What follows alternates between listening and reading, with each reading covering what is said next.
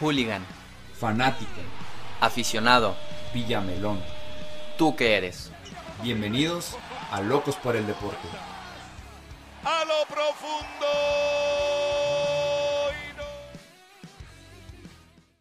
¿Qué tal? ¿Cómo están? Bienvenidos, bienvenidos a Locos por el Deporte en un episodio más. Hoy tenemos a un campeón de la MLB. Sí, señor, lo escucharon bien, un campeón de los Nationals que acaban de ser los campeones contra los Astros Houston. Renny, Renny Elías, ¿cómo estás, campeón? Bien, bien, bien. Aquí, tú sabes, eh, celebrando el Día del Padre. Eh, gracias a Dios, con mucha salud. Eh, esperando que, que, empiece la temporada y gracias a ustedes por la, por la entrevista. Gracias, de verdad. Se les agradece la oportunidad que me están dando ahorita. No, al contrario, gracias a ti por, por darnos estos, estos minutos de poder platicar un poquito contigo, conocerte un poquito más. Y, y, pues bueno, ahorita estamos pasando por un momento difícil, estamos por, por una pandemia mundial, eh, a todos los locos, literalmente como nosotros, por el deporte que, que pues estábamos acostumbrados a ver de todo, tanto béisbol, fútbol, básquetbol, todos los días, y tú, me imagino, tu día a día, eh, pues entrenar, practicar. ¿Cómo ha sido este, este momento? ¿Cómo, cómo has llevado la, la cuarentena, primero que nada? Bueno, ¿qué te digo? Eh, eh, tú sabes, un poquito, un poquito difícil porque eh, tú sabes que uno estaba en, en, estaba en, el, en el proceso del Olympic Training cuando pasó todo esto de la pandemia. Sí. Estábamos trabajando duro para mantenerse en forma. De momento llegó esto de la, de la pandemia y fue algo un poco difícil porque ya estábamos casi listos para, para empezar la temporada. Faltaban, era decirte, dos semanas más para que empezara la temporada y, y pasó todo esto. Entonces, esto fue un show para todo el mundo porque nadie se esperaba que esto fuera a, a pasar de esa manera, pero bueno, tú sabes que uno pone y Dios dispone. Entonces, ya uno lo que le queda es tratar de cuidarse y tratar de estar en salud para cuando canten Playboy. Pese a lo que está pasando en la, en la pandemia, los jugadores siguen activos desde su casa. El club les manda la rutina para que estén entrenando diariamente. Bueno, en lo personal, en lo personal de mi, en mi persona, sí, eh, conmigo me, me, mandan el plan de entrenamiento porque yo tuve lesionado el año pasado, me pasé casi cuatro meses lesionado. Entonces, yo tuve problemas en la pierna, en la pierna derecha. Entonces el equipo me está llevando, tú sabes, me está mandando mi plan de entrenamiento para que yo siga el, el renglón que tenía en el Pintraine claro. y siga saludable. Porque si se empieza una temporada, ellos, ellos, necesitan que yo esté saludable para el equipo. Entonces, tengo que llevar a cabo el, ese plan que me da el equipo y tratar de darle saludable, hermano, para cuando, cuando, empiece, la, cuando empiece la temporada. Claro, ahorita por eh, pues los espacios que, que, tenemos, a lo mejor reducidos, ¿tú cómo, qué estás haciendo para estar ahí manteniendo el brazo un poquito, un poquito caliente? Bueno, eh, mira, eh, ayer fui a, aquí, yo no sabía que aquí en Texas vivían tantos peloteros de Grandes Ligas, yo no tenía idea que tenía tantos compañeros míos aquí. Ayer me, me comuniqué con, con, un pelotero, con Nick Vincent de, de San Francisco, jugué con él en Seattle y me dijo, mira, aquí estamos, aquí tenemos un estadio, tenemos todo, tenemos toda la logística para tirar un pen, para tirar juegos simulados, tenemos bateadores que no, no, no, podemos enfrentar a bateadores. Y dije, sí, sí, claro que sí, voy a estar ahí. Y está como a 40 minutos aquí en mi casa, no importa dónde esté, porque claro. no hay esa posibilidad ahorita. Entonces arranqué el carro y me fui para allá y ayer tiré mi bupencito. Mañana voy a soltar el brazo otra vez si Dios quiere y el martes me voy a enfrentar a bateadores ya para pa cogerle el ritmo, para agarrar el ritmo de, de como si tuviéramos una temporada. En, en, la cuestión de la salud, Rooney, sabemos que estando en temporada uno se cuida para estar en línea y para poder tener ese acondicionamiento físico que desea el equipo. Pero por cuestión de la cuarentena, ¿te has escapado ahí unos bocadillos que no estaban permitidos durante el, la MLB o no? Claro, hermano, eso tiene que, eso tiene que pasar obligado porque me llevamos casi cuatro, llevamos casi cuatro meses sí. eh, encerrado en la casa. Eso, aunque tú no quieras, eso tiene que llegar.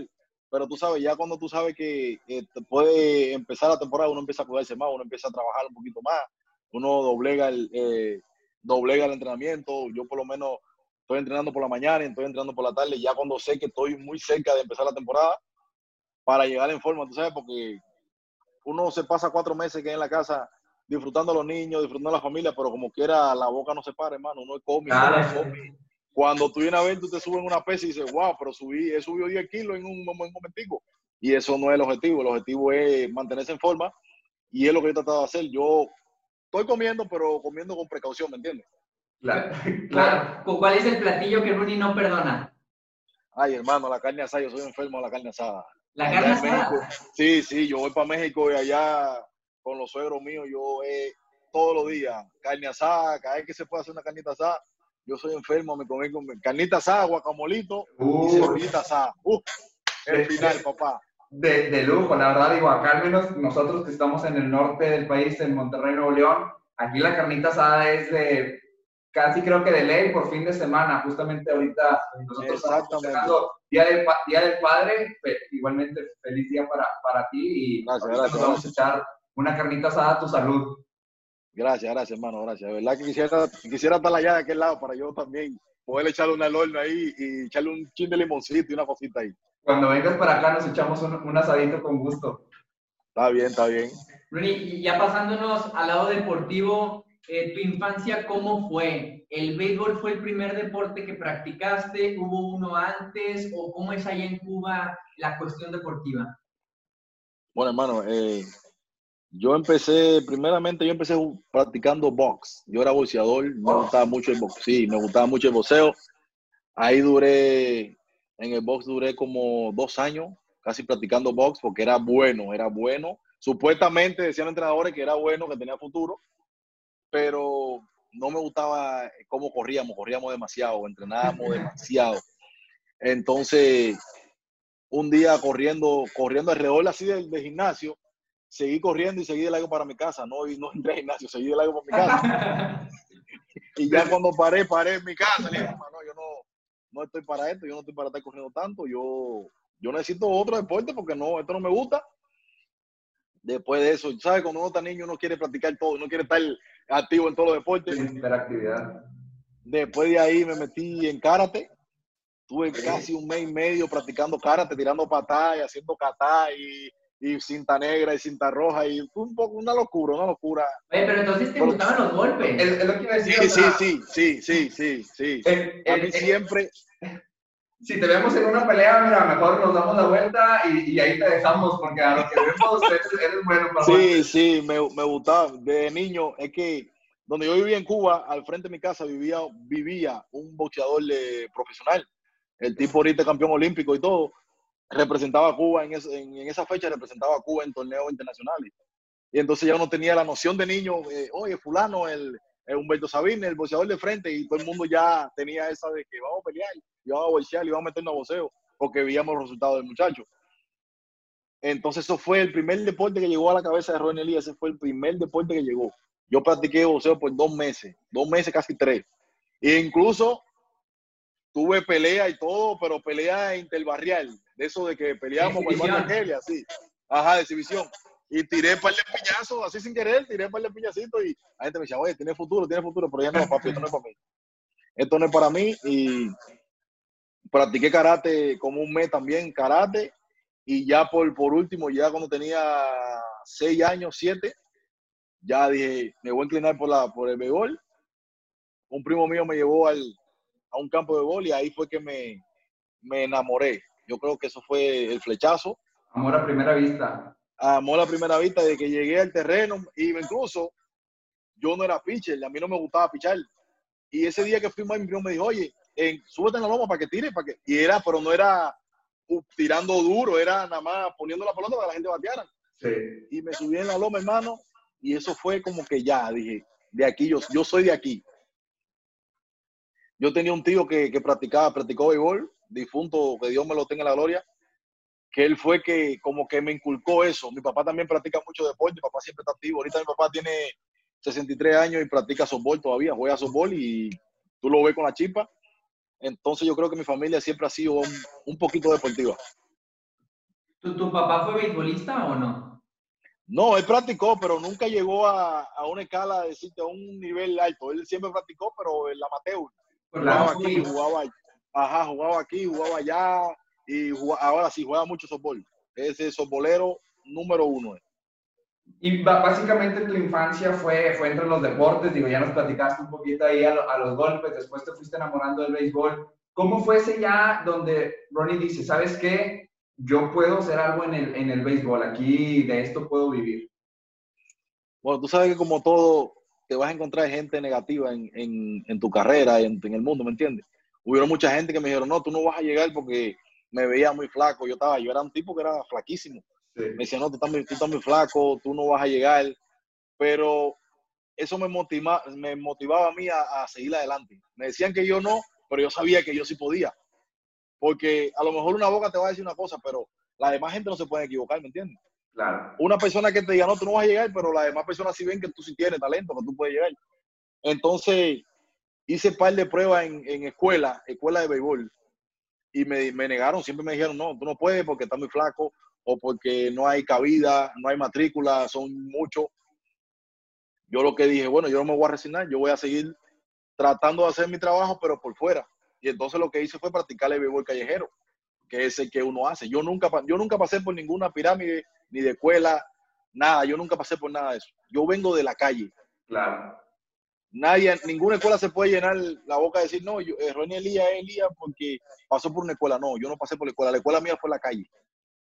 Yo aprendí a jugar béisbol en la calle. Ahí era con los muchachos en el campo de pelota. Teníamos una liguita de niños y ahí fue que yo fui aprendiendo cómo se movía todo en el béisbol, paso a paso. Y eso fue lo que me, yo creo, lo que me ayudó a mí a, a, enamorarme más de, la, de, de béisbol, hermano. Tuviste una, una, motivación, o sea, día a día en contra, o sea, tanta adversidad que te ponían a lo mejor en tu camino, que yo creo que, o sea, una mentalidad muy importante que, que tuviste en aquel, en aquel momento en donde a mí no me importaba, a lo mejor era tu, tu sueño y seguías adelante a pesar de, de, que no te aceptaban en escuelas y, y tú tenías bien fija tu, tu, meta, ¿no? ¿Tu meta bueno, yo creo, yo creo que, que eso, eso me, a mí me motivaba, me, motiva, me motivaba que la gente me dijera que yo no podía. Eso como que me decía, pero ¿por qué tú dices que no? Si yo sé que yo puedo, yo me veo, yo siento que yo puedo. Y, veía tanto amor y tanta dedicación por mi mamá. Mi mamá siempre me apoyó, siempre. Mi, mi, papá también. Pero mi mamá fue mucho hincapié en mi carrera. Mi mamá siempre estuvo ahí, siempre estuvo, cuando no tenía dinero para irme a los viajes, que había juegos fuera de la ciudad, ella me decía, mijito, coge aquí, aunque no tengamos para comer mañana, pero coge aquí, pues yo quiero que tú vayas. Yo quiero, y entonces vi tanto hincapié con mi mamá que yo decía, no, yo tengo que llegar, yo tengo que llegar para yo demostrar a la gente que yo sí puedo.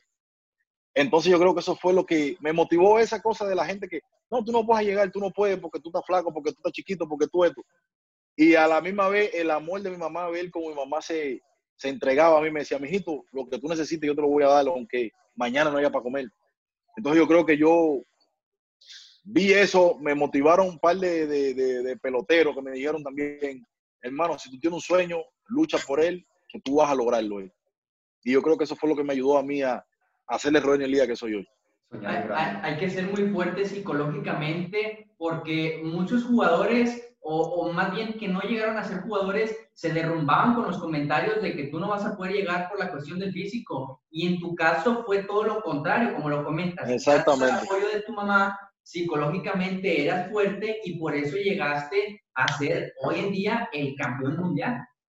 Exactamente, hermano. Yo pienso que, que la psicología, porque sabes que hay mucha gente que tiene la mente, no tiene la mente fuerte. Yo creo que eso es algo que siempre mi mamá me inculcó. Mi mamá siempre me dijo, papito, pase lo que pase, tú siempre cree en ti, cree en tu talento y cree en lo que tú puedes hacer. Y yo creo que eso es algo que siempre se me ha quedado aquí en la mente. Hermano, yo me pasé aquí cinco años en Estados Unidos sin ver a mi mamá y a mi papá. Claro. Y te puedo decir que hay sentimientos encontrados, pero yo nunca he soltado una lágrima por decirle, ay, que tengo ganas de ver a mi mamá. No es porque no la quiera ni porque no, sí tengo ganas de verla, pero si me pongo a llorar, como le digo a mi esposa, si me pongo a llorar, ¿qué resuelvo? No la voy a tener aquí. Si, si lloro, no la voy a traer aquí. Entonces claro. lo que tengo que hacer es seguir trabajando para en un futuro yo poder ir a verla y poder disfrutarla como se merece, ¿me entiendes? Entonces yo creo que eso mi mamá me lo inculcó de muy pequeño. Mi hijito tiene que ser fuerte, te vas a encontrar gente tóxica en tu carrera, mucha gente que te van a decir que tú no, pero tú sí. Y yo pienso que eso fue lo que a mí me ayudó a, a, a, seguir adelante y no escuchar, tener el oído, tener el oído para, para nada más coger lo bueno y dejar lo malo. Yo era un tipo que yo nada más escuchaba, yo, sí, que tú no sirves, que tú, ok, pero yo escuchaba nada más, la parte buena era lo que yo me quedaba con él la otra cosa la desechaba. Y pienso que eso ha sido lo que a mí me ha ayudado toda mi carrera. Siempre ha sido así. Una, una mentalidad positiva, una mentalidad ganadora, una mentalidad de siempre ir adelante. Yo creo que eso adelante. Es, diferencian a, las grandes estrellas y a los grandes seres humanos también, porque yo creo que lo que tú nos estás comentando a ti te ha funcionado, eh, obviamente, para el béisbol, pero es un gran mensaje y una gran enseñanza para toda la gente que nos escucha, para lo que nos dediquemos, para, para, para la vida. O sea, eh, o sea un, gran mensaje que, compartes y, que toda la gente también eh, pues esté presente en, esa mentalidad de que podemos hacer grandes cosas y estamos aquí para, para hacer grandes cosas a pesar de las adversidades que se nos presentan. Exactamente, hermano. Yo pienso que sí, que eso es... Yo, yo eso principalmente se lo trato de decir a los niños, los niños que están luchando, que quieren ser grandes peloteros, que nunca, nunca escuchen, la, que, que siempre cojan lo positivo, que lo negativo que lo desechen. Claro. Que hermano, que se van a encontrar muchas, muchas personas negativas. Muchas personas que no triunfaron ellos, pero tampoco quieren que triunfe tú. Entonces, esa persona sí, tú coger lo bueno, nada malo que coger el mensaje bueno y lo malo, deséchalo, porque te lo juro que no te trae nada bueno en tu vida, hermano. Nada bueno. Ahora, sabemos que Cuba es un país 100% beisbolero. Eh, recordamos en el 2019 México se enfrenta contra Cuba en, en, el Caribe, pero ¿cómo son las calles allá en Cuba? ¿En cada esquina encuentras a los niños de 10, 15 años jugando béisbol o tienes que ir exclusivamente a un campo? Sabemos que lo mejor está en la calle, pero ¿cómo es ahí en Cuba? No, hermano, en Cuba, en Cuba te encuentras, te encuentras la gente jugando béisbol en la calle, con te quitan una media a ti un zapato y ahí hacen una pelota de la media. En Cuba hay una pasión increíble. Cuba es, ¿cómo decirte? Yo donde yo vivía allá en Guantánamo, en mi tierra, ahí en mi barrio, nosotros inventábamos pelota de cualquier cosa. Cogíamos una lata, la, la chatábamos, hacíamos una locura. ¿La ficha de una coca? O la ficha de una coca, o cogíamos una media y le, hacíamos, la, la embolechábamos papel adentro y le envolvíamos, la hacíamos nudo y, ya con eso era pelota, o conseguíamos el, el, tape, el tape, que tú le pones la, lo amarrábamos, lo envolvíamos, lo envolvíamos, hasta que hacíamos una pelota grande y empezamos a en el barrio. De momento se perdían porque tú bateabas y caías en el, en el patio del vecino, y en el patio del otro vecino, ay, ya, se acabó la pelota porque no hay pelota, no, no tenemos más. Pero el béisbol en Cuba es una pasión, hermano, eso es una pasión.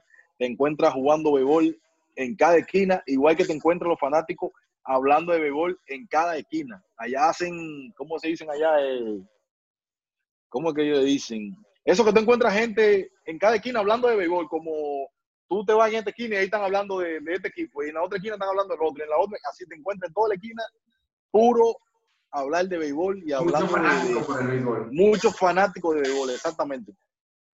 Ahora quiero que después ya, digo, vas creciendo en la, en la parte de, béisbol, trasládanos a ese momento en donde, ¿cómo fue esa llamada de Seattle, lo de MLB, donde te dicen, quiero que formes parte de la mejor liga, liga del mundo? ¿Qué estabas haciendo? ¿Dónde estabas? ¿A dónde te llamaron? ¿A dónde te escribieron? Bueno, hermano, eso fue un momento muy importante en mi vida, en mi carrera, porque yo en ese año me habían invitado a entrenamiento de Grande Liga a los marineros de Seattle. En el 2000 14, principio en, marzo, en febrero de 2014 me invitaron a entrenamiento de Grandes Ligas. Éramos 60 peloteros para llevar nada más 25 plazas en ese equipo, íbamos a ir 25 peloteros nada más. Yo luché y luché y luché y luché y contra viento y marea me, me puse a la, toda la cosa, que a, todas las, a todas las adversidades que había. Me tocó picharle un último juego para allá, porque habíamos tres pitchers para un solo puesto. Me toca picharle a los Angels de Anaheim me acuerdo que me pusieron el equipo regular completo, Maitrao, Albert Pujol, todo el combo completo, los nueve regulares que juegan en la temporada regular, me lo pusieron para hacerme como una prueba, para ver si yo tenía el talento para poder jugar en la Liga. Claro. Voy y picheo ese día, me acuerdo que fue un juego a la una de la tarde, voy y picheo ese juego y tiro perfecto, tiré cinco innings, me hicieron una sola carrera, todo el mundo alegre. Le hace una entrevista al manager, eh, Lloyd McClinton, y el manager dice, no, yo me, yo, el cubanito, yo me lo quiero llevar, el cubanito me decía él, al cubanito yo me lo quiero llevar para para Grande Liga, aunque venga de doble A, yo venía de doble A, yo no había pasado ni por triple A ni nada de eso. Yo quiero llevarme cubano, yo, yo voy a tomar el, el riesgo de llevármelo para pa, pa Grande Liga, aunque venga de doble A, muchachito. Pero tú sabes, esos son comentarios que hace un manager, pero tú no le pones asunto, tú dices, no, a lo mejor está diciendo eso para, para que la prensa se caiga o se vaya. Al próximo día estoy yo haciendo pesas en el gimnasio, haciendo, haciendo mi rutina, y en eso llega el, el, el, tipo que, que, bajaba a la gente para Liga Menores, era el asistente de él, el ben coach. Y ya, y si el tipo te venía te tocaba por aquí, pues, ya tú podías decir, me bajaron para Liga Menor, ya me, o me botaron del equipo. Y estoy yo haciendo pesa, me acuerdo que estaba haciendo, estaba haciendo pesa, y el tipo viene y me, to- me toca por la espalda. Él me decía, Pancho, dije, Pancho, digo, dime, how you doing? Me dice, no, te llama Aloy. Digo, ay, Dios mío, me bajaron para, para triple A. Digo, bueno, ya, si toca, toca, no que no podemos hacer más nada. Uno hizo lo posible por estar en el equipo. Claro. Entro a la oficina de Eloy y estaba el manager, el gerente y el Pichenkov. El Pichenkov era cubano. El Pichenkov de Upen era cubano, May Roja. Yo no hablaba mucho inglés, pero entendía bastante.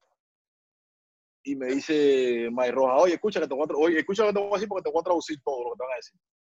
Y me dice el manager, eh, oye, Elías, buen trabajo que has hecho en el Pintraine. Sabemos que, que te has fajado bastante, hemos visto el talento que tienes. Me pregunta, ¿y tu esposa?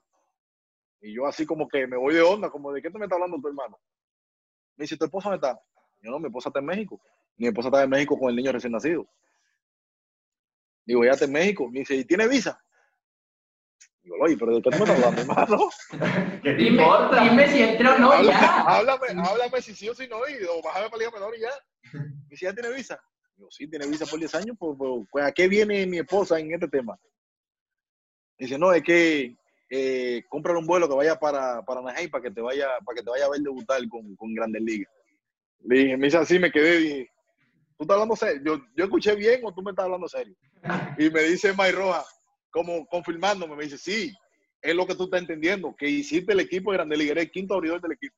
No, hermano, yo, mira, salté, brinqué, le di un abrazo, le di un beso, le dije, mire, Eloy, gracias por la oportunidad que usted me está dando a mí, porque mucha gente no hace eso que usted está haciendo. Traer un pelotero de que viene de doble A, Liga Menores, a jugar Grandes Ligas, eso no lo hacen muchos equipos, eso lo han hecho muy poca gente.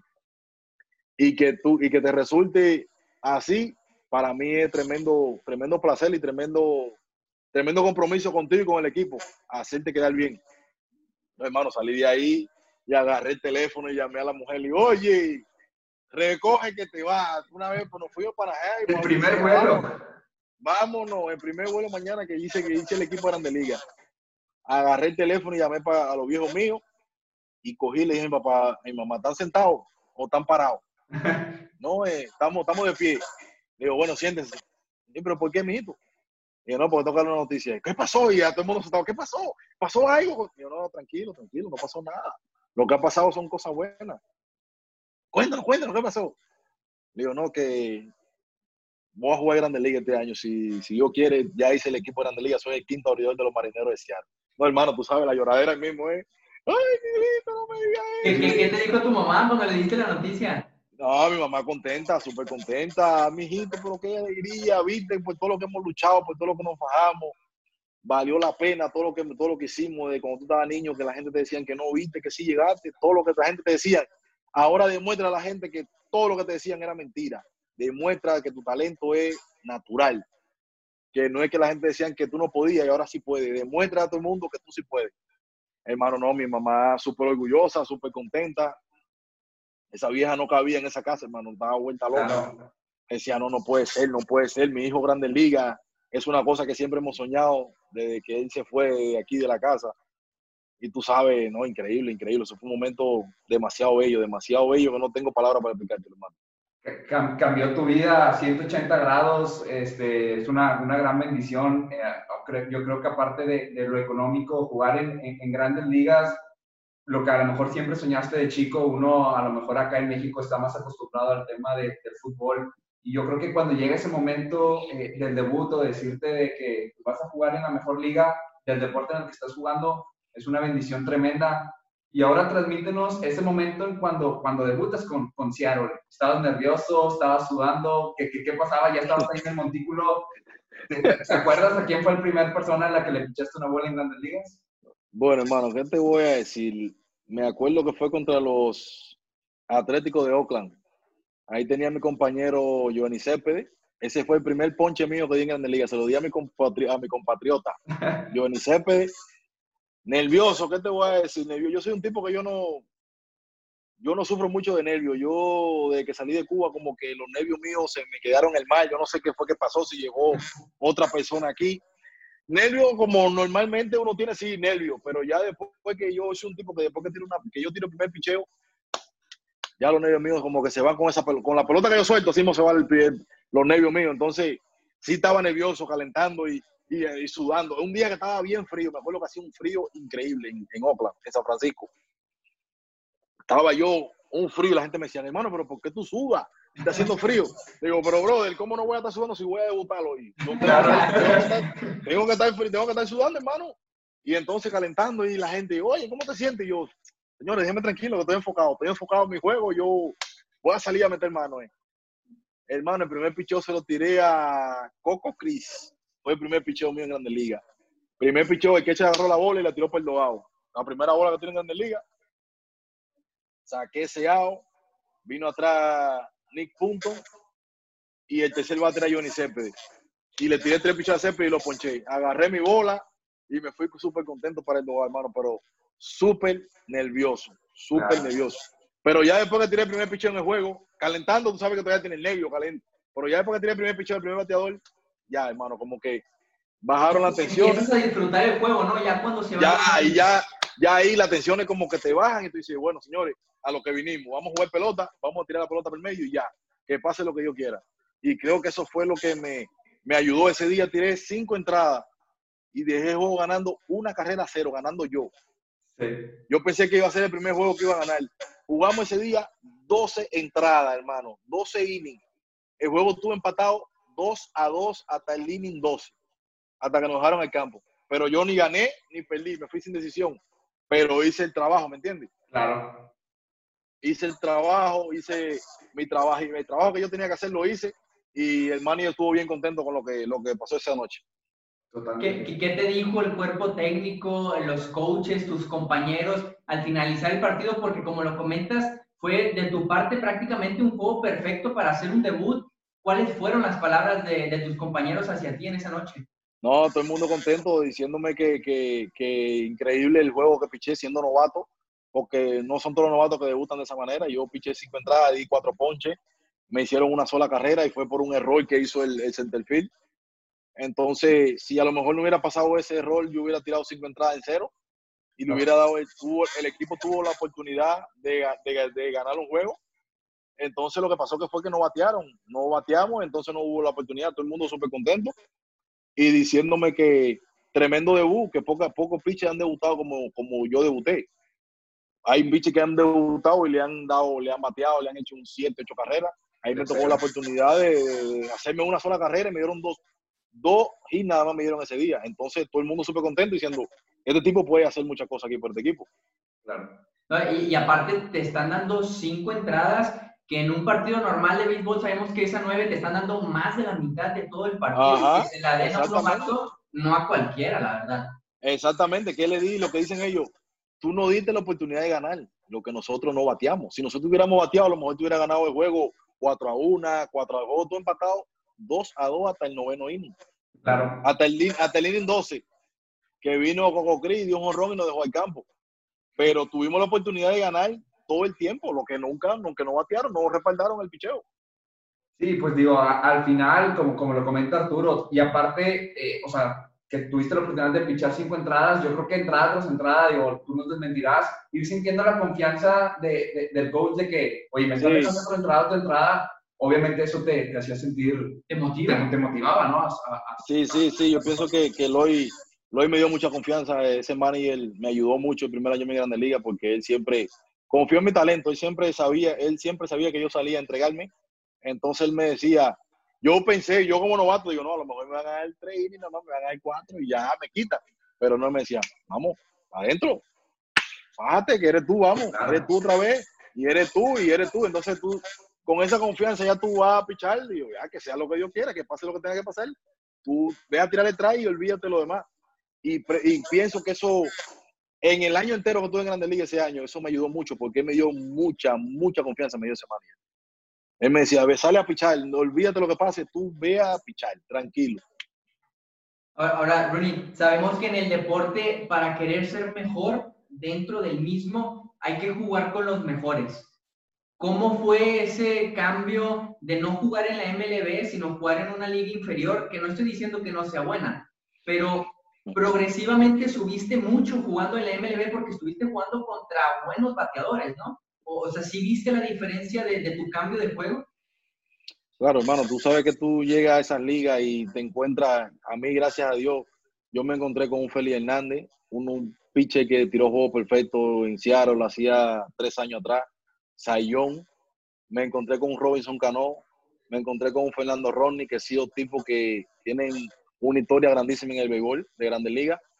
Entonces, me gané ese cariño de, esa, de, de esos tres peloteros, me gané ese cariño, ese respeto de ellos, porque yo los respetaba y a la misma vez ellos me respetaban a mí. Entonces, yo creo que yo me gané ese cariño de ellos y esa, ese deseo de ayudarme, ¿me entiendes? Porque me veían que yo tenía esa hambre de, trabajar, de, salir adelante.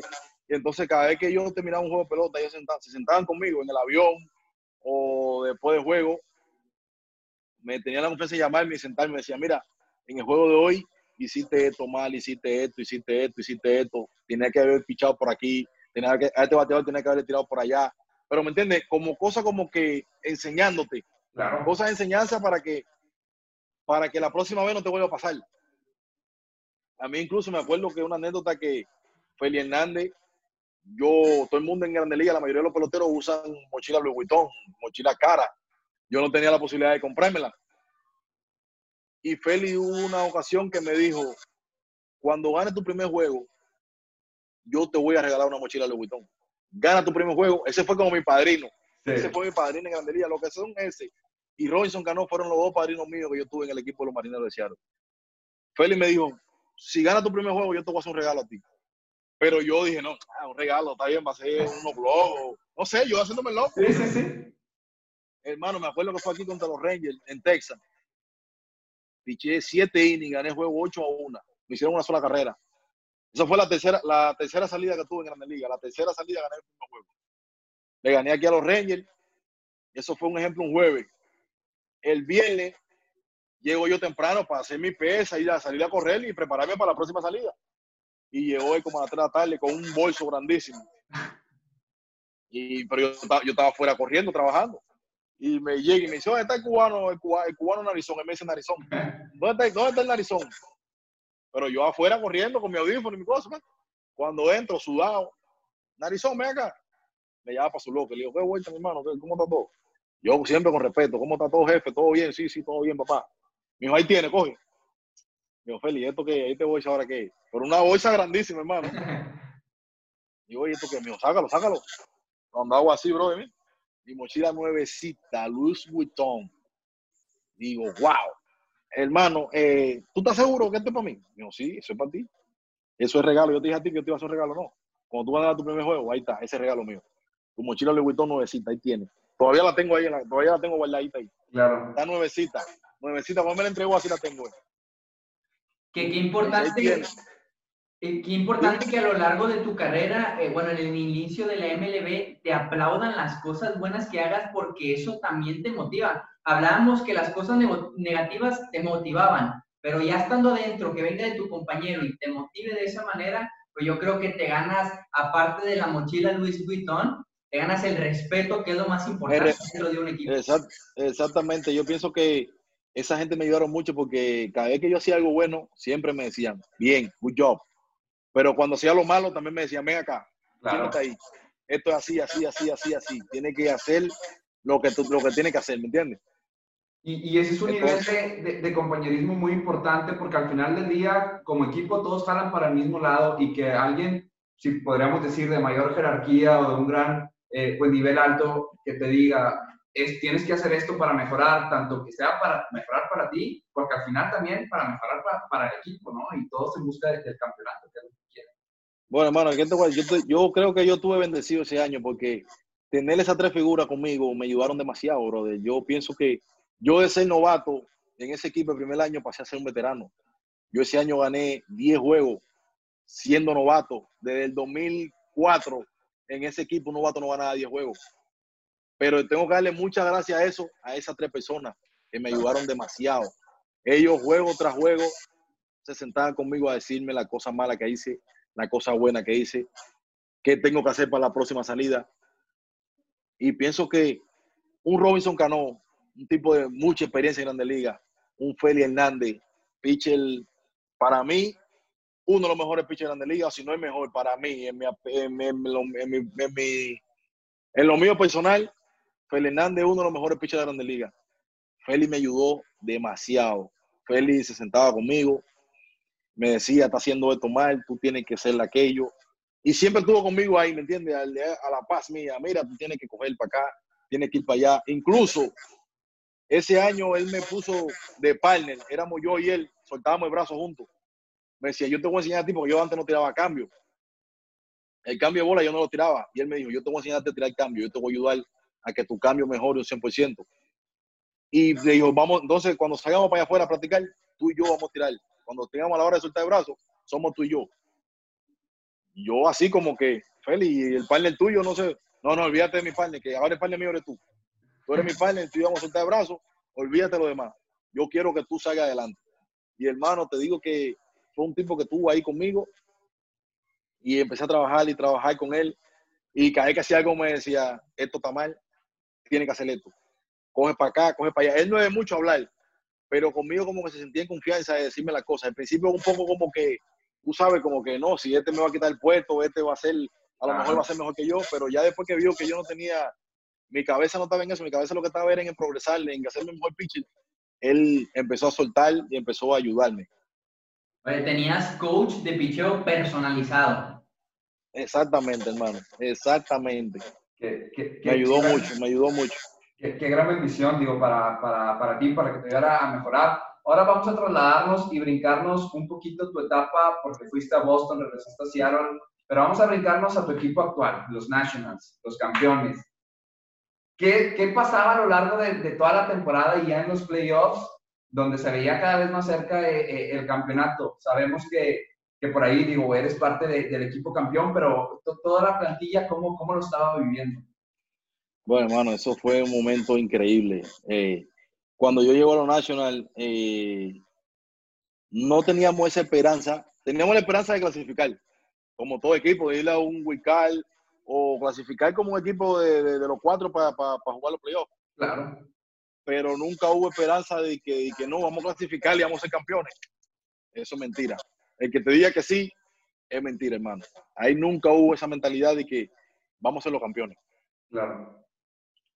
Entonces llego a los National y veo la, veo la gente, todo el mundo trabajando, todo el mundo enfocado, todo el mundo conseguir a un Macherse, a un Steven Strabo, a un Aníbal Sánchez, que son los, que, los tipos más veteranos del equipo, a un Howard Kendry, tipos que son leyendas en el béisbol de la Grande Liga, tú viéndolo trabajando un día a día, enfocado en el trabajo, en lo que hay que hacer, tú te motivas a trabajar, hermano. Tú yo llegué, yo me acuerdo, yo llegué Ahí me cambiaron el día de mi cumpleaños, un día antes de mi cumpleaños. Yo cumpleaños primero de agosto. Ahí me cambiaron el 31 de julio, me cambiaron a mí. Yo viajé el día primero, el día de mi cumpleaños tuve que viajar a Arizona para reunirme con el equipo de los Nationals. Y cuando llego veo todo el mundo el día 2, porque el día primero teníamos día libre, el día de mi cumpleaños era, día libre. A los próximos días jugamos con Arizona. Cuando llego yo a aquel crujado, que llego yo con mi maletín, nuevecito, ya, pan. ¿Dónde está, ¿Y dónde está la gente de aquí? No, aquí la gente está en el gimnasio trabajando. Yo, ¿cómo? En el gimnasio. Son las 1 de la tarde. ¿Cómo que la gente en el gimnasio? La gente en el gimnasio trabajando. Digo, wow. Yo no había visto ese En Seattle, en Seattle yo tenía un sistema de trabajo que era el, que, el mío, no que yo veía a todo el mundo trabajando igual. Claro. Está bien, ok, yo me le digo al, al, tipo, los trae mi ropa, me pongo mi ropa de National, me cambio, entro a la oficina, el man y habló conmigo, mira de Elías, te necesitamos aquí para que tú nos ayudes en lo que sea. Y yo, yo estoy ready.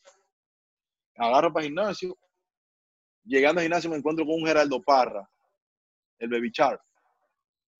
Oye, cubanito. y oye, ¿cómo va, mi hermano? Oye, ¿todo bien? Sí, todo bien, papi. Oye, aquí hay que trabajar, papito, Aquí no te encierro, aquí hay que trabajar. De una vez me dijo, aquí hay que trabajar, así que mete mano, aquí hay que ganar. Nosotros vamos por los playoffs. Ya él tenía esa mentalidad en su cabeza. Claro. Llego, entro al gimnasio y veo a un, veo a, veo a Chelsea, veo a Steven Tribu, veo a Aníbal, veo a Joey Ross, todos los, todos los pitchers abridores, a un eh, Patrick Corby, todo el mundo en el gimnasio haciendo pesas y trabajando, la gente sudando. Y yo, ¿a dónde llegué yo? ¿A dónde a mío. ¿Dónde me metí yo? Aquí todo el mundo está quemando, aquí todo el mundo está trabajando. Y yo, bueno, papá, si todo el mundo trabajando, yo tengo que ponerme también a trabajar, porque yo no puedo ser el único que estoy en eso. Hermano, empecé a trabajar y me tocó pichar esa, esa noche, me tocó pichar, y ahí fue que lamentablemente me lesioné ese día por la noche. Nadie se esperaba eso, nadie quería que eso pasara, pero pasó porque así lo quería Dios. Pero tú sabes, eh, bien triste con todo lo que pasó de la lesión y eso, pero siempre apoyando al equipo, siempre tratando de apoyarlo en todo lo que podíamos. Ya ahí empezaron las cosas a salir, a salir mejor, le ganamos a Arizona a su serie, después fuimos para fuimos para Atlanta, le ganamos a Atlanta, y así empezaron a salir las cosas, poquito a poco salían las cosas. Ya el crujado se veía más unido, los muchachos estaban más unidos, más, más conexión entre los peloteros, ayudándose, los pitchers trabajando duro. Y empezaron a salir las cosas, Robert. De momento, eh, los Nationals clasificaron un Wiccal. Digo, bueno, papá, si se nos dio, aquí hay que matarnos ahora. Tenemos que matarlo o morir, una de las dos. Claro. Nos, to- nos toca jugar con un equipo de los cerveceros de Milwaukee, un equipo bien aguerrido. Digo, bueno, aquí vamos por todo nada. Y a los muchachos en el crujado, eh, Gerardo Parra, un líder indiscutible, se sentó con los muchachos, eh, hicimos un meeting, todo el mundo habló, pero Parra fue el que más influyó, porque Parra es un tipo que él tiene esa sangre que se le cuela a los peloteros y te hace reír, y es un tipo eso que te hace, te hace alegra- te alegra el día. Y Parra se sentó, oye, mi gente, hay que trabajar, lo vamos arriba, hoy hay que ganar, que vamos por los playoffs, vamos a coger a los dos y lo vamos a partir y yo no sé qué tal. Y los muchachos, ok, está bien. Hermano, empezamos el juego. En el séptimo inning estamos perdiendo 3 a 1, brother. Todo el mundo con la atención, la gente así. Estamos perdiendo y, y haciendo cosas para ligar carrera y tráeme agua y, y tira agua para el terreno y tira semilla y no sé qué y llama el pelotero aquel para ver si cambia, si cambia la, si cambia la rutina de juego Sí, sí. Viene y le da una base por bola a le da una base por bola a, a Eaton, el segundo bate. Viene ese gran Juan Soto, compadre. Nosotros goceando, ¡y, vamos arriba, ¡ay! ¡Ya! y la alegría en el dudado. Tenemos hombre, me acuerdo, tenemos hombre en tercera, tenemos hombre en segunda. Eaton se robó segunda. Viene ese gran Juan Soto, bro, y da esa línea para allá al cerrador. Se le va la bola por un lado al tipo, anota la carrera, se empata el juego 3 a 3. Ya, tú sabes. Se fue abajo el estadio. ¡Ah! La locura en la banca. No, hermano, una locura en la banca. Y la, u- y la gente. ¡ah! Una locura increíble, hermano, pero una locura de esa positiva. Sí, sí, sí. Te dije, te dije que eso iba a pasar, yo ay, vamos arriba. Viene Anthony Rendón, me acuerdo que Soto llegó a la tercera ese día. Anthony Rendón, fly sacrificio, entró la carrera, 4 a 3, hermano. ¡Ay, ahora sí, ya ganamos, ganamos! Vino ese Denny Hodgson en el noveno, ¡fua, fua! tiró los tres a oro, el de 1, 2 y 3. No, tú sabes ya, ¿eh? La lloradera, la Claro. gente gritando, tirada en el piso. Hermano, tenían 20 años de no clasificar a unos playoffs. Sí, Nada más se quedaban en la primera vuelta. sí. Pero tú sabes, siempre con la, con la autoestima arriba, que vamos a ganar con el que sea, vamos arriba. Ya clasificamos, celebramos en el crujado, champán para todos lados, cerveza y la gritadera. Hasta las 4 de la mañana, hermano, estuvimos en el crujado nosotros, tirando cerveza. Y, y eso fue en Wildcard. Ahorita nos platicamos Eso fue en el hermano, en el weekend, hasta las 4 de la mañana, brincando y las mujeres de uno bebiendo y bailando en el crujado. Es una locura, una locura. La- para ustedes ya habían sido campeones desde el White. No, Ya, ya, nosotros estamos, eh, nosotros éramos campeones ya. Claro. yo me acuerdo que yo- el trainer que trabajaba conmigo, eh, el tipo siempre me decía, ponte ready, porque nosotros vamos a llegar a la final. Pero desde que yo me lesioné, me decía, ponte listo, Elías, que vamos, nosotros vamos a la final. Nosotros vamos a llegar a la final, vamos a ir a los playoffs, vamos a caer campeones. El tipo siempre me lo decía. Y cuando quedamos campeones se lo recordé. Le dije, ¿tú te acuerdas cuando tú me decías? Me dijo, sí, te lo dije. Hermano, y yo preparándome con el Señor, porque ya yo estaba, yo estaba lesionado, pero me decían, si clasificamos, tú tienes chance de volver a pichar. Porque el, el, el, el lo que decía que yo tenía el ligamento que tuvo al punto de partirse, el ligamento de la pierna. Me dijo, bueno, si empiezas a jugar otra vez y te vuelve a lesionar, ya hay que operarte y vas a perder un año entero de- con la lesión. Pero si fortalece la pierna y te pone a trabajar en cuatro semanas o cinco, puede volver al terreno de pelota. Puede empezar a correr suave paso a paso y a lo mejor puede estar para una semifinal, puede estar ready para una semifinal. Y tú sabes, empezó a trabajar, clasificamos y vamos para el juego con los, play, con, con los Dodgers. ¿Sabes que son siete, ganar cuatro? Sí, sí. Todo el mundo decía que los Washington se iban con los Dodgers, que no había chance. sí. La puerta en La Vega estaban 90 o 99 a 1. Sí. El 1 era de Washington, el 99 de los Dodgers. Ya yo me, me voy sintiendo mejor de mi lesión, me voy, me voy preparando y en todo ese tiempo, porque después que ganamos, nos dieron como cinco días para empezar los playoffs, porque habían equipos que no habían, no habían pasado todavía. Empezamos con los Dodgers allá en, en Los Ángeles. Ya yo me voy sintiendo mejor, ya empiezo a, empiezo a correrle. Llegamos allá a, Los Ángeles. Llegando a Los Ángeles me ponen, a, me ponen a, trotar ya suavecito, a correr y a soltarle el brazo, porque me necesitaban en el bullpen, nada más tenían un solo suyo, que es Dulittle. Llegamos a los Dodgers allá, del primer juego, eh, piché a Steven. Tú sabes, ese, ese dogado, uf, una tensión increíble. ¡Ah! La bulla, la gente, ¡ah! una bulla. Empezamos perdiendo el juego, bro. Como yo empezamos con mi gol, que sí empezamos nosotros perdiendo. 3 a 1. Y la gente callado, y, ay, que no sé qué, que va a perder. Los fanáticos lo doy haciendo los bulla, ay, se fueron, que se fueron. Está bien, no vamos a ir. Hermano, empezaron esos negros a calentarse a batear. Pa, y pa, y pa, y pa. Le ganamos el juego cuatro carreras por tres, brother, sin que nadie se lo esperaba. Sí. Bueno, National, la gente se va a celebrar también, porque ya, ya lo celebramos todo, ya. Todos ya ganamos, celebramos. ¡Ay, la huya global así! Me acuerdo que allá en los Dodgers yo tenía, al bloque mío tenía a Soto. Al otro día le tocaba pichar a, a Clinton Quecho, el zurdo. Y me dice Soto, sentado en el crujado, estábamos hablando y él me dice, hermano, eh, a mí con Quecho no me, Quecho no me gusta porque me va mal con él. Cada vez que piché a él, yo no, no bateo. Porque el tipo tiene una curva que me coge y me, me barata y no sé qué. Y yo le dije, le dije, oye, hermano, más tranquilo que mañana tú se la vas a sacar a Quecho. Mañana tú le vas a dejar un ron a ese tipo y lo vas a reventar para que tú veas cómo la vuelta es. Hacer esto seguro, yo, tú verás. Eso está, todo está en la mente, hermano. Todo está aquí. Claro. Mañana usted va y tú le vas a reventar los ojos a ese tipo. Mira, brother, como cosa de la vida. Al otro día, pam, pam, empezamos a pichar, empieza el hombre a tirar pelota, ¿no? En el centro y nos está ganando 2 a 1.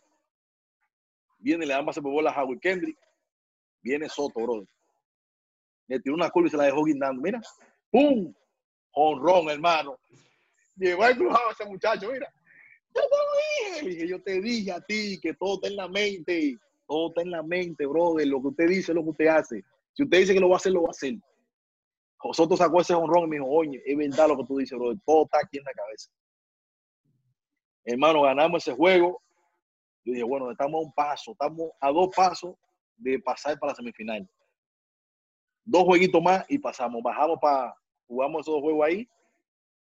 Mentira, jugamos tres juegos. El último juego perdimos. Nos fuimos para Washington.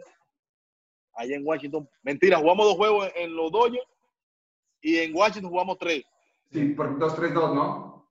En, ajá, en Washington perdimos, en Washington perdimos dos juegos. Perdimos tres juegos en Washington.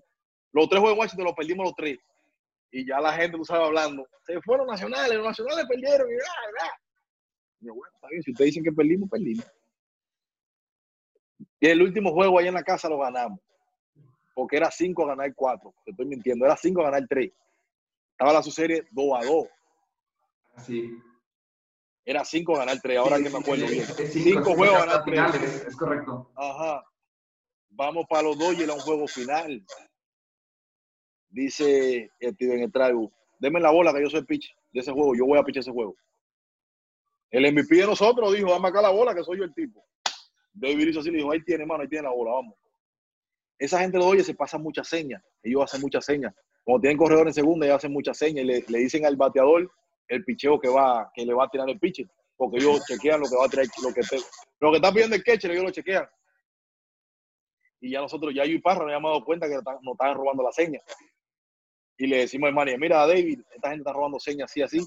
Ya hacía par de juegos atrás que nos habíamos dado cuenta de eso, pero no habíamos confirmado que estaban robando señas. En ese juego 5, le decimos a David, mira David, dile a Suzuki que cambie la seña porque nos la están robando y están bateando muy fácil los bateadores. En el primer línea hicieron tres carreras, hermano. Tres carreras en el primer línea. Y Steven, Steven se queda así como diciendo, pero ¿por qué me están mateando si yo estoy, estoy tirando la pelota donde van y por qué me están mateando? Es que le están robando la seña. Claro. Va a Suzuki en este celín y cambia la seña, pam, pam, pam, pam. Nos están ganando 3 a 0, hermano, 3 a 0. Yo, ay, Dios mío, santísimo. Yo creo que hasta aquí llegamos nosotros. hoy. ¿En, en ese momento el equipo se había perdido o no? No, hermano, todo el mundo eh, va abajo, el ánimo abajo, todo el mundo diciendo ya, hasta aquí llegamos, bastante hicimos. Llegamos hasta aquí. Pero tú sabes, siempre luchando, vamos arriba y dando ánimo a la gente, vamos arriba, let's go, let's go, let's go. Tú sabes, la gente fajado, vamos allá, vamos allá. Hermano, llega un, llega un sexto inning. Teníamos un, un, un Buehler, el pitcher de que estaba nasty, 98, 99 millas. No tenía, era pasito de agua, dándole vasito de agua cada rato, era ponchado y ponchado. Y para el nuevo, y nadie dándole hit. Viene un sexto inning y lo quitan. Ese fue el error de los Dodgers, que quitó, el, quitó al pitcher que tenía. Quitan al, al pitcher los Dodgers y traen a, a, a Quechua. Le Sí. dije a Parra, apenas veo que está calentando Quechua en el bullpen, le dije a Parra, y a Parra se jodieron. ¿oíste? Dice Parra, hacer, ¿no seguro? Le digo, oye, se fueron, papi. Si entra Quechua, se pe- perdieron hoy, hoy perdieron. Hermano, vino Rendón, entra Quechua, vino Rendón, le dio doble. ¡Plan! Digo, ay, papá, esto se está poniendo bueno. Sí, la verdad. Viene Juan Soto y se la vuelve y se la saca. Jonrón otra vez. El juego se pone 3 a 2. ¡Ay, la bulla la gente! ¡Ay, la locura! ¡Ay, la gente! Hermano, una locura. ¡Ay! Pone a calentar a Joe Kelly. Joe Kelly yo lo conozco porque yo juego con Joe Kelly en, en Boston. Sí. Le dije a Parra Parra, si traen a Joe Kelly, se le va a apretar el corazón porque ese no tiene corazón para picharle en este momento apretado. Hacer, tú estás loco, me dijo, para tú estás loco. Dije, Oye, tú verás, te lo estoy diciendo porque yo lo conozco, yo jugué con él en Boston. En los momentos apretados él se aprieta. eh. Hermano, como, como lo dije, así me pasó. Traen a Joe Kelly, viene y tira el primer inning, lo tira en en nasty, tiró nueve picheos, pam, pam, pam, tres ponchados. Digo, está bien, dije, no te apures, que- y Parra, viste, que tú Sí, estás- tú lo que estás hablando. Me dice Parra, sí, tú lo que estás hablando es, tú estás hablando lo que estás hablando. Digo, tranquilo, papi, tranquilo. Sale Kelly para el octavo. Bola, bola, bola, bola, bola. Dio tres bases por bola seguida. Base llena. Sí. Digo, bueno, papá, te dije. Y Parra, "Mira", digo, te dije, te dije que iba a pasar. Viene un Howie Kendry, brother. Reta, bola. El aire, bola. Reta. Honrón por todo el medio, brother. 7 a 4 se puso el juego esta hora. Le dije, yo te lo dije, te lo dije. Hacer, me decía, perro, tú estás loco, perro. Me agarraba por la cabeza. Perro, ¿cómo tú sabías? Le hermano, porque yo conozco a mi gente. Yo sé cuando la gente puede llegar, ese tipo no, a la hora buena, él se aprieta. Y yo sé que él no va a dar, porque, oye, los fanáticos de los Dodgers son exigentes, Claro. Sí. son muy exigentes. El tipo tiraba un picheo y la gente, ¡bu! ¡bu! Pero el Manny no se dio cuenta de eso y no lo quitó a la hora que tenía que quitarlo. Si él a lo mejor lo hubiera quitado antes de, a lo mejor no hubiera pasado eso, a lo mejor lo hubieran eliminado. Pero él se dejó llevar.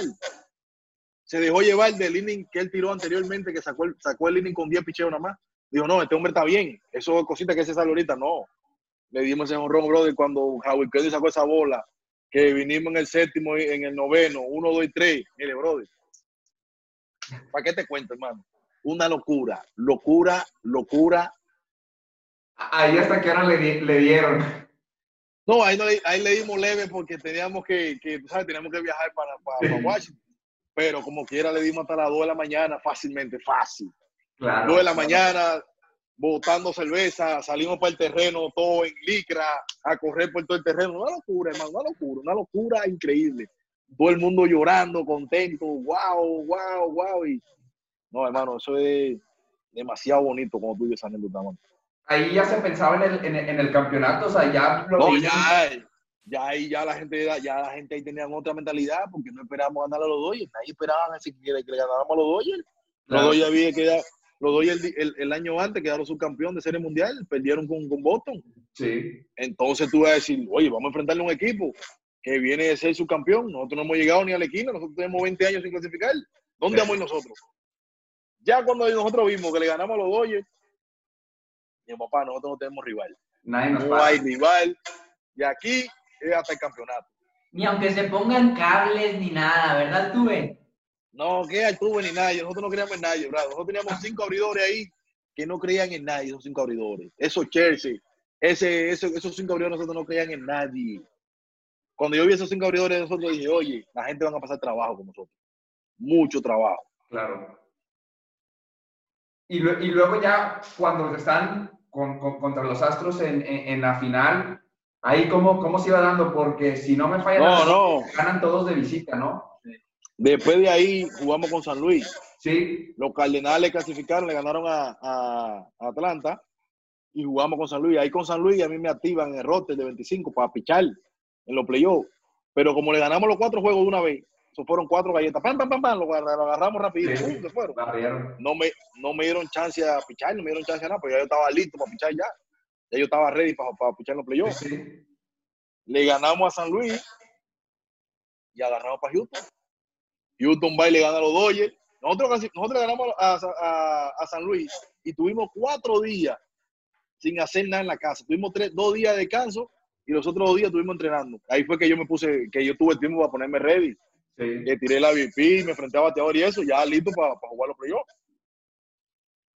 Llegamos, pan, ganó, bueno, ganó Houston, pues, el, el famoso honrón de Altuve a Chapman en el noveno inning allá. Digo, wow, bueno, vamos para Houston, papá. Houston tiene una garra increíble. Sí. Eh, eh, Vamos ese- para Houston. ese break que tienen los jugadores de ganar 4-0 y que el otro equipo todavía esté en participación, ¿en realidad es, es una ventaja o no lo No. es por la inactividad? Es una ventaja para los pitchers, pero para los bateadores no, porque los bateadores pierden el ritmo. Los bateadores pierden su ritmo de bateo, su rutina, sus cosas. Para el pitcher sí es bueno porque el pitcher descansa. Para mí era bueno porque uno descansa el brazo. Claro. O a los pitchers a los abridores de uno sí son buenos, pero los, los bateadores no es bueno porque pierden el ritmo, no ven pitcher, no ven nada. Nosotros tuvimos que hacer un par de juegos simulados.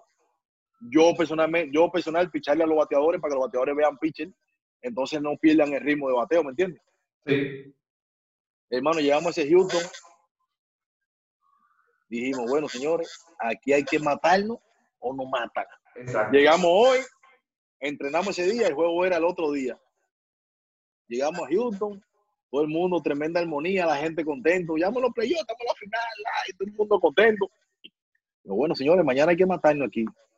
Me llaman, a- en esos días me llaman para la oficina y me dieron la noticia de que yo no puedo estar en el rote porque no había pichado casi. No tenían, Houston no tenía muchos bateadores zurdos para, para, para yo estar en el rote. Necesitaban piche derecho. Y me dice, Manny, ¿tú te sientes bravo por eso? Le digo, no, papi, yo sentirme bravo porque si yo estoy aquí, y a mí lo que me importa es estar aquí, para Claro. apoyar a mi equipo. Tú sabes que uno se, uno se frustra porque uno quiere pichar, pero Claro, para yo esos momentos se trabaja y querías para eso, estar ahí. eh, exactamente, yo me pasé casi dos meses trabajando para estar en esos momentos ready. Pero le dije a David, yo, David, no, yo no, yo no estoy molesto, hermano. Yo voy a tratar de apoyar a mi equipo, desde el dogado, de donde yo esté, yo voy a tratar de apoyar a mi equipo, yo voy a estar haciendo mi bulla del dogado, tocándola, porque yo era el que tocaba la, cuando daban rollo, yo era el que tocaba la, la tambora. Sí. para que la gente se bailaban. Y yo voy a seguir tocando mi tambor. Y ya, hermano, yo no puedo hacer más nada. Yo voy a tratar de a mi equipo y hacer bulla del dogado. Yo no puedo hacer más nada. Si tú dices que no es, no sé, no se va a hacer. Entendiendo el rol que te tocaba pasar en, en ese momento. O sea, obviamente eh, todos queremos ser parte de, de- de- la estrella, hacer la jugada clave, pero yo creo que tanto el que le pasa el agua al compañero, como el que hace ruido, como el que apoya, como el que te ayuda a mental al otro, todo eso es parte fundamental para un equipo campeón y tú en ese momento donde pasaste un lapso de, de lesión, momentos difíciles, entendiste tu rol, entendiste lo que tenías que hacer para ser campeón, porque al final del día eres, eres, eres campeón. No, y exactamente, ahí tú, ahí tú le demuestras al man y a los jefes que tú eres un profesional, que tú no Ajá. eres ningún pelotero mediocre, ¿me entiendes? Entonces lo que yo hice, le dije, no, hermano, yo, ¿por qué me voy a molestar? No, me dice, tú estás molesto. Le dije, lo que pasa es que me molesto no en el verde que no piché, sino que tú sabes que me preparé casi cuatro meses preparándome para este momento y no se me dio. Pero bueno, eso son cosas de la vida, yo no puedo hacer nada, yo voy a seguirme preparando para la temporada que el año que viene. Pero lo que quiero es quedar campeón, bro, y si lo que, que el objetivo es quedar campeón, yo voy a hacer lo posible porque quedemos campeón. Claro. Hermano, llegó la hora. Todo el mundo preparándose para el juego, todo el mundo poniéndose ready, la gente poniéndose su tape en los brazos, los bateadores, los pitchers poniéndose listos. Sonó la campana, hermano, playoff. Yo, bueno, ahora es que esto está bueno aquí. Empezamos ahí a machucarle más, ahí, y ahí. Hicimos una carrera, fue empatado una a una. Pan, jonrón de este, jonrón de aquel. Ganamos los dos primeros juegos allá en Houston. Sí. Me dice Parra, perro, él me dice perro, perro, dime, Él me decía a mí que yo era el gurú. Me dice, tú eres el gurú del equipo, tú sabes todo. Me decía, perro, dime, ¿qué tú crees? Y dije, bueno, papi, si ganamos dos, se fueron. Si le ganamos dos en su casa, en Washington, mira, nos lo lambemos. ¿oíste? Le ganamos dos más en Washington y se fueron ya, porque eran tres en Washington. Eran dos en Houston y tres en Washington. Digo, papá, ganamos los dos juegos en su casa. En la casa nosotros no nos gana nadie. No, papi, fue todo al revés, ¿oíste? Allá salieron esos pitches de Houston encendidos. Un Gary Cole, un, un Verlander, un Urquidia, el mexicano. Picharon unos juegos increíbles. Nos ganaron unos tres juegos allá. Digo, ay, Dios mío, santo. ¿Qué, qué, qué ¿Qué pasa ahí por, por su mente ahora? O sea, cuando ven ese ritmo y les dan la vuelta en casa, frustrado, todo el mundo frustrado. Ay, Dios mío, ¿qué vamos a hacer? Y me dice Parra, Parra yo tenía frente el loco mío, me dice Parra, dime perro, ¿qué tú, ¿qué tú me dices ahora? Digo, bueno, Parra, estamos feos. Estamos feos, hermano. Yo creo que no, yo creo que nos quedamos en camino. Dije, pero no, tranquilo, tranquilo, que si vamos para Houston, en Houston le vamos, le vamos a comer, vamos a meter los dos juegos en Houston allá. Yo, yo siento que la clave en ese momento fue que contra los Dodgers vivieron algo similar, entonces no, no se cayeron tanto porque Exactamente. durante los playoffs o al menos en el wild card vivieron eso y, y se repusieron ante, ante la Ante situación. Entonces también fue algo fundamental, pienso yo, para que después fueran a Houston y le ganaran los dos partidos. Exactamente, bro. Yo pienso que ese juego con los Dodgers, ese juego 5 con los Dodgers nos ayudó demasiado. Porque nadie de nosotros había jugado un juego así como, como decirte un juego final. O gana o pierde, ¿me entiendes? Exacto. Nadie había jugado un juego así. Entonces, yo creo que eso, eso nos llevó contra viento y marea, hermano. Esos juegos nos llevaron contra viento y marea. Y le dije a Parra, dije, Parra, mira, oye lo que te voy a decir. Nosotros vamos a ir para Houston y le vamos a meter los dos juegos allá. Nosotros tenemos que jugar allá dos juegos, pero esos dos juegos son un juego siete. Nosotros tenemos que jugar un juego siete. Hay que ganar los juegos obligados. Me acuerdo que le tocaba abrir a, a Chelsea. Chelsea en esos días le dio un aire en la espalda y no pudo pichar. Digo, bueno, si el as de nosotros ahorita se nos dañó, ¿qué íbamos a hacer en Houston? Si el as de nosotros, ¿qué íbamos a hacer con el as de nosotros ahora sí se nos lesionó? Digo, bueno, vamos a ver ahora quién sale a pichar ahorita. Me acuerdo que engancharon ahí a, a dijo, dijo Steven, no, yo, yo voy a pichar el juego, el juego 6. Me acuerdo, me hicieron una entrevista y me dice el, el eh, eh, Enrique Rojas, Elías, ¿qué tú piensas de esto? Le digo, bueno, hermano, ¿qué te voy a decir? Estamos jugando ahorita estamos jugando ahorita dos juegos siete, el de hoy y el de mañana, porque hoy voy a ganar. Me dice Enrique, sí, ¿tú así- tú así tan seguro? Le dije, sí, yo, nosotros vamos a ganar hoy. Oye, Steven va a tirar siete innings, Steven, hoy, y no le van a dar para adelante la pelota. Oye, ¿qué, qué, qué optimista eres? Le digo, yo sí, hoy vamos a ganar. Me acuerdo, me hizo una entrevista también el Duque, el Duque Hernández me hizo una entrevista. ¿Qué tú crees? Le dije, vamos a ganar hoy y mañana también. Bueno, tal vez tú lo dices. Hermanos, el inventario salió, mira, increíblemente. Tiró siete entradas, ocho entradas tiró ese, ese, ese muchacho. Le ganamos el juego a Houston, brother. Digo, bueno, papá, juego siete. juego siete, mañana el día de la verdad, yo En eso, Chelsea se pone bien, le pusieron unas inyecciones y se puso ready de la espalda. Y dijo, yo soy el hombre de mañana. dije, bueno, papá, esto es una señal de Dios. Si este hombre se puso ready hoy, que es el pitcher número uno de nosotros, esto es una señal que nosotros mañana vamos a hacer muchas cosas grandes aquí. Hermano, llega ese, ese juego. siete. Todo el mundo de la 1 de la tarde en el estadio temprano ya, poniéndose reír para la práctica, tú sabes la emoción. Digo, bueno, señores, esto es todo o nada hoy. Y le dije a Parra, me acuerdo que lo dije, lo dije en una entrevista, le dije en una entrevista, dice mi abuela en Cuba que el que empata no pierde. Es un dicho. Caballo Es un dicho en Cuba. El que empata no pierde. Nosotros empatamos ese día. A, a- el juego se lo empatamos 3 a 3. Se puso a su serie. Le dije a Parra, dice Parra, Parra, dime perro. Digo, bueno, papi, el que empata no pierde. Nosotros mañana somos campeones. Y Parra me miraba así como que, este negro está loco. Le digo, yo sí estoy loco, pero el que empata no pierde, hermano. Pensando en grande desde siempre. Ah, tú no puedes pensar que vas a perder. Si vas a perder para tu casa, ¿qué vas a hacer? Claro, claro. hermano, empezó ese juego de pelota y empezó Houston a hacer lío. Siempre estamos perdiendo, hermano, siempre perdiendo. Y le volteamos siempre la partida. Hermano, llega el séptimo inning Digo, ay, Dios mío, perdiendo 3 a 1. Digo, ay, Dios mío, santo. Está ese Verlander picando gente. Verlander andaba a cuchilla. Encendido. Viene Rendón en el séptimo. Honrón. Digo, ay, ay, ay, ay, ay, ay, ay, ay, ay, ay. Se puso bueno esto, papá. Y para, ay, Dios, te dije, te dije que te va a poner bueno. Viene Rendón, honrón. Viene Juan Soto. Honrón también, se pató el juego, 3 a 3. A correr los Lakers, papá. Digo, bueno, aquí hay problema ahorita, parra. Traen a, al mejor relevo que ellos tenían ahí, que era el, ahorita lo firmamos nosotros, a Mira, ¿cómo se llama ese cabezón, chico? No me acuerdo, un pitcher, el, el mejor pichito de ellos de relevo. Sí, sí. Lo traen.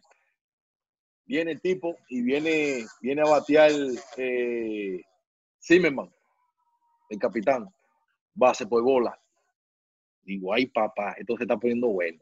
Viene a Drúbal Cabrera, dio un ronicito, pues, llegaron quietos todo el mundo. Quieto, everybody. Viene a bater Javi, Javi Kendi, compadre. O rompa la raya para allá. Digo, ¡ay, Dios mío! Ya, hermano, tú sabes, ya cuando el juego se fue arriba, Sí. ya tú sabes que el nivel de locura en el Duao ya fue otro ya. Sí. La bulla y la gente y haciendo bulla y ¡Ah, somos campeones. Digo, calmado que todavía hasta, hasta el lado 27 aquí no hay nada. Exacto. Calmadito. Llega el séptimo inning, viene Patrick Colby, traigan a Patrick Colby a pichar. Viene Patrick Colby, brother, nasty. Pum, pum, pum, sacó el séptimo inning ese, perfecto. Y le va y le dice, man, yo voy a tirar el otro también. Pero miren, lo que yo voy a tirar el otro inning también, el octavo. Y bueno, dale para él entonces.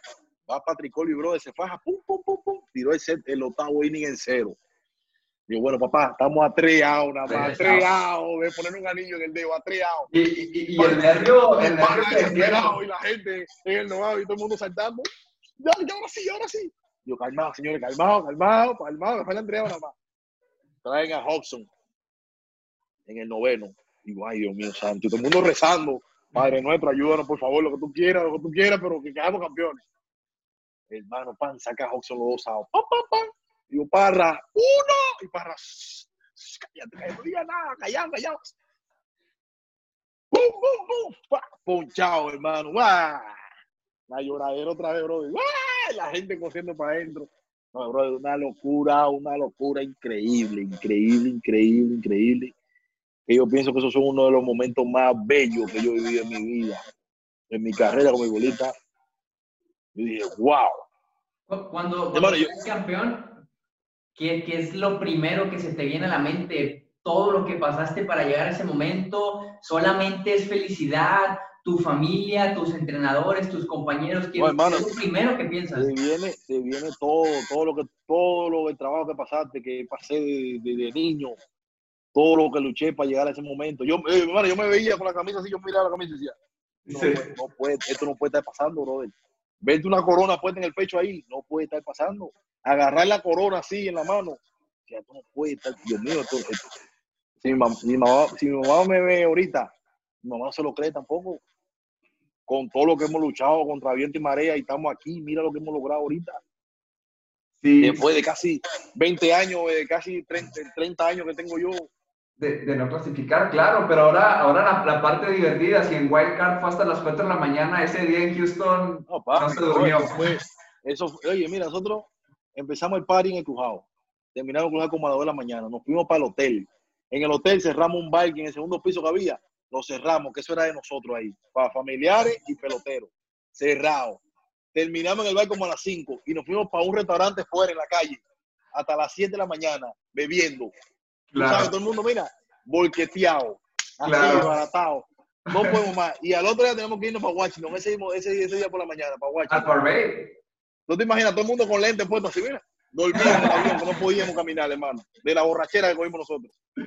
Pero Claro. una experiencia increíble, brother, porque eso se pasa una sola vez en la vida. Exacto. Ya, ya después viajan de, de Houston a Washington y cómo es el recibimiento de la gente. Ay, brother, no, eso, eso fue algo increíble. Llegamos al aeropuerto y estaba un tumulto de gente en ese aeropuerto increíble, la gente esperándonos, los bomberos, la policía, Bueno, todo el mundo. Do- Donald Trump no lo esperó, yo no sé ni cómo. Donald Trump no esperó. pero todo el mundo, bro, todo el mundo contento. Mi hermano, o sea, 20 años que ese equipo no llegaba a una final. No llegaba, no, una final no. No pasaba de la primera ronda. No Sí, ¿no? Se quedaron tú dos veces en ronda divisional. Imagínate tú cómo, cómo podía estar esa ciudad, brother. Claro. Esa caravana, esa caravana, increíble. Yo nunca he visto tanta gente junta. La señal del teléfono se te iba, tú no tenías señal en el teléfono, porque tanta gente conectaba a la misma hora, Sí. grabando live. Yo decía, señores, ¿pero y qué es lo que está pasando con el teléfono mío? Que no puedo, no puedo hacer un live, un en vivo, porque no me, no se podía de tanta gente junta en, es- en esa calle de. Washington, brother. Algo increíble. ¿Qué, re- qué responsabilidad sienten los, los peloteros? En este caso, lo, también nosotros lo hablamos en el episodio justo eh, pasado, la responsabilidad del deportista para, para to- toda la gente, o sea, ver que tu trabajo hizo feliz casi a toda una, a una ciudad, veías miles y miles de, de gente reunida y decir, un deporte, mi profesión, yo, o al menos el equipo, causar esta, esta felicidad en, toda esta gente, en mí, en mi familia, ¿qué responsabilidad representa para, para ustedes? No, hermano, eso es, algo grande, algo grande, porque tú sabes que eh, la ciudad es parte de eso, porque eso nos apoyan en cada juego, cada, en cada oportunidad de juego ellos van a apoyar a uno. Entonces ellos son parte de- de- del triunfo de uno. Entonces yo pienso que la ciudad gozó como mismo lo gozamos nosotros. La ciudad gozó, disfrutó, gritó, lloró. Muchos fanáticos lloraron, hermano, que yo decía, no, esto no, esto no puede estar pasando, hermano, no puede estar pasando plena 10 de la mañana, el pueblo entero en la calle, todo el mundo gritando y contento y que Aaron Boy, ay, que, que gracias National por llevarnos a este lugar, a este nivel. Teníamos 20 años no clasificar. No, hermano, todo el mundo súper agradecido, todo el mundo, la fanaticada se portó increíble en esa, en esa, en, en esa caravana. Claro. Yo dije, wow, yo mi vida, de mi vida de pelotero, yo nunca he, he vivido esa, una cosa así. Yo nunca he visto algo así, porque yo estaba aquí, pero nunca, en, clasifiqué un año en Boston, pero nunca llegamos a ningún lado. Claro. En el 2017 clasificé en Boston, pero no, no fue algo así. Pero ver tantos fanáticos en Washington así, yo dije, no, Dios mío, esto es algo grande, bro. Algo grande, grande, que esto no, esto es para contarse, esto no es para, para, para, para- es algo grandísimo. Para compartir. ¿Tu, tu familia tuvo la oportunidad de, de vivir esa caravana con ustedes? O sea, Claro, obviamente cada claro. quien con su familia. Claro, mi, mi, mi ¿Qué, hijo, qué tan importante es para ustedes como jugadores y obviamente como padre de familia que, que su, vaya, que la misma la familia sea parte de todo esto? No, eso es muy importante, porque ¿sabes? yo tengo un niño que tiene siete años, mi hijo vivió eso, mi niña de dos añitos también vivió eso. Eso es algo increíble, brother, porque tú no, no sé, yo no, ellos a lo mejor no tienen una noción de eso, pero ya ahorita cuando estén grandes, que ellos vean todo lo que su papá pasó y todo lo que pasaron, que ellos estaban presentes, van a decir, wow, mira todo lo que vivimos, ¿me entiendes? Son, es algo muy hermoso y para nosotros, para, por lo menos para mí, mi esposa, mi esposa lloraba cada cinco minutos, emocionada, Claro. emocionada y, y me, me dijo, mami, no llores, mi mami, pero es que esto es algo grande, esto no es, esto no pasa todos los días, esto no es, esto no es, esto no es cosa de muchachos, esto no pasa todos los días, esto no le pasa a todo el mundo. Entonces esto hay que disfrutarlo, yo pienso que ella lo disfrutó un 100%, todos los juegos, desde el juego 1 hasta el juego final. ¿Tu, tu niño ya juega, ya sueña con ser pelotero? Sí, mi niño es enfermo del béisbol, hermano, enfermo, él le encanta el béisbol, le encanta, dice que va a ser el shortstop, que va a ser como Javi Baez, que ese es su, su pelotero favorito. Entonces, él quiere, él quiere jugar. Yo, sabes, yo no le pongo barrera, yo lo dejo que vaya fluyendo poco a poco él solo. Si eso es lo que quiere hacerlo, bueno, yo lo voy a tratar de apoyar lo que pueda, pero sí le gusta mucho, mucho, mucho, mucho el béisbol, mucho. Claro, se- seguro también lle- llegará tan, tan, tan lejos como, como su papá. Y bueno, ya para ir finalizando, eh, ¿qué, qué viene ahora para, para ti? La temporada, digo, ya les dicen algo, ¿cuándo puede reanudar? ¿Ya extrañas estar ahí en el, en, en el estadio, en el, en el, En el Diamante. montículo, en el diamante? Bueno, hermano, puedo- eh, estamos esperando, espera, estamos en espera. Yo estoy preparándome todos los días, yo estoy, estoy entrenando, no he dejado de entrenar desde que paró todo esto. Eh, esperando que dé una respuesta. Yo estoy ready para cuando yo diga y donde digan. Yo estoy, yo voy a estar listo para, para cuando yo diga.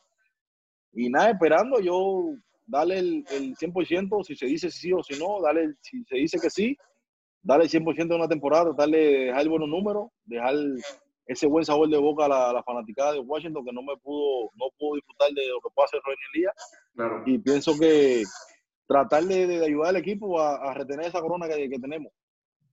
Seguro, seguro, seguro lo hará, seguro lo harán. Ojalá y puedan, puedan repetir. Eh, te deseamos mucho, mucho éxito, muchas bendiciones.